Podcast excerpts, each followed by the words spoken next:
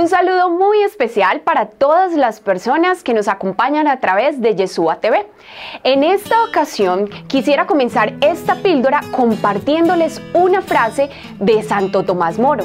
Este santo, que es llamado el Santo de la Alegría, dice lo siguiente. No hay ninguna tristeza en la tierra que el cielo no pueda sanar. Escúchalo muy bien. No hay ninguna tristeza por la que estés atravesando que el cielo, que Dios no pueda sanar. ¿Y por qué comparto esta frase? Porque precisamente hoy quiero compartir con ustedes cuatro claves para sanarnos de las tristezas. Cuatro claves a la luz de la palabra del Señor. Porque como bien lo dice el libro de la sabiduría en el capítulo 16, no me sanó medicina ni ungüento alguno, sino tu palabra, Señor, que todo lo sana. Por eso vamos a aprender esas cuatro claves y no solo aprenderlas, sino que lo más importante es ponerlo en práctica. Porque como nos dice Mamita María, hagan todo lo que Él les diga. Primera clave para ser sanados de las tristezas, conocer las promesas del Señor. Cuenta el libro del Génesis que Sara, la esposa de Abraham, guardaba una tristeza muy grande en su corazón a raíz de que no podía tener hijos. De repente, Abraham y el ángel del Señor estaban conversando y el ángel del Señor le prometió a Abraham que tendrían un hijo. Dice la palabra de Dios que de inmediato Sara comenzó a reír. Comenzó a reír tal vez de nervios, quizás porque le costaba creer en esa promesa del Señor. Pero esa tristeza fue cambiada en sonrisas. ¿Por qué? Porque al conocer la promesa del Señor, porque al conocer la palabra del Señor, toda tristeza se convierte en gozo. Como lo dice bellamente, mi lamento fue convertido en danza.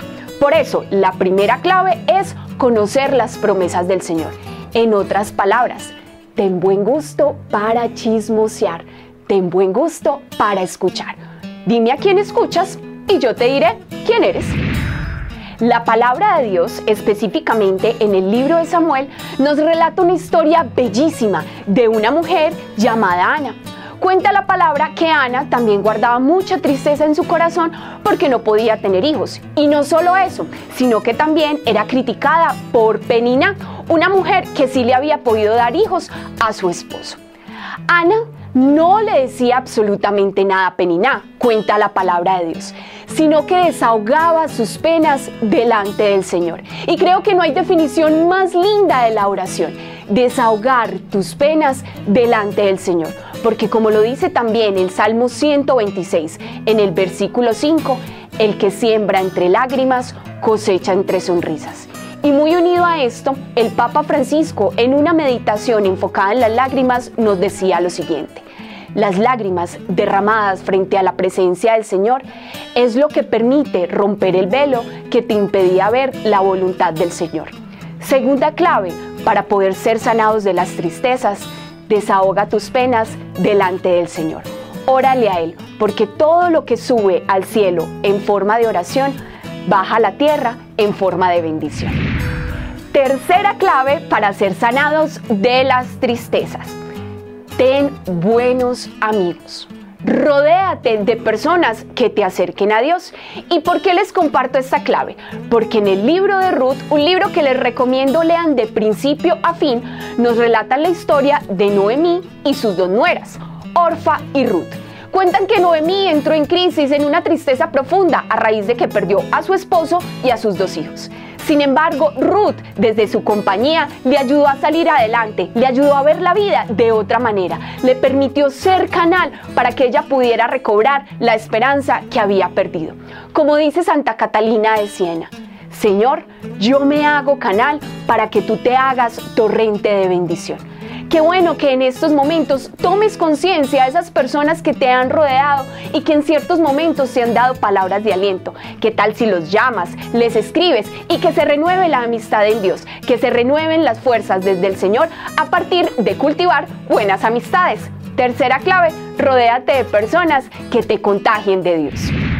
Cuarta y última clave para ser sanados de la tristeza.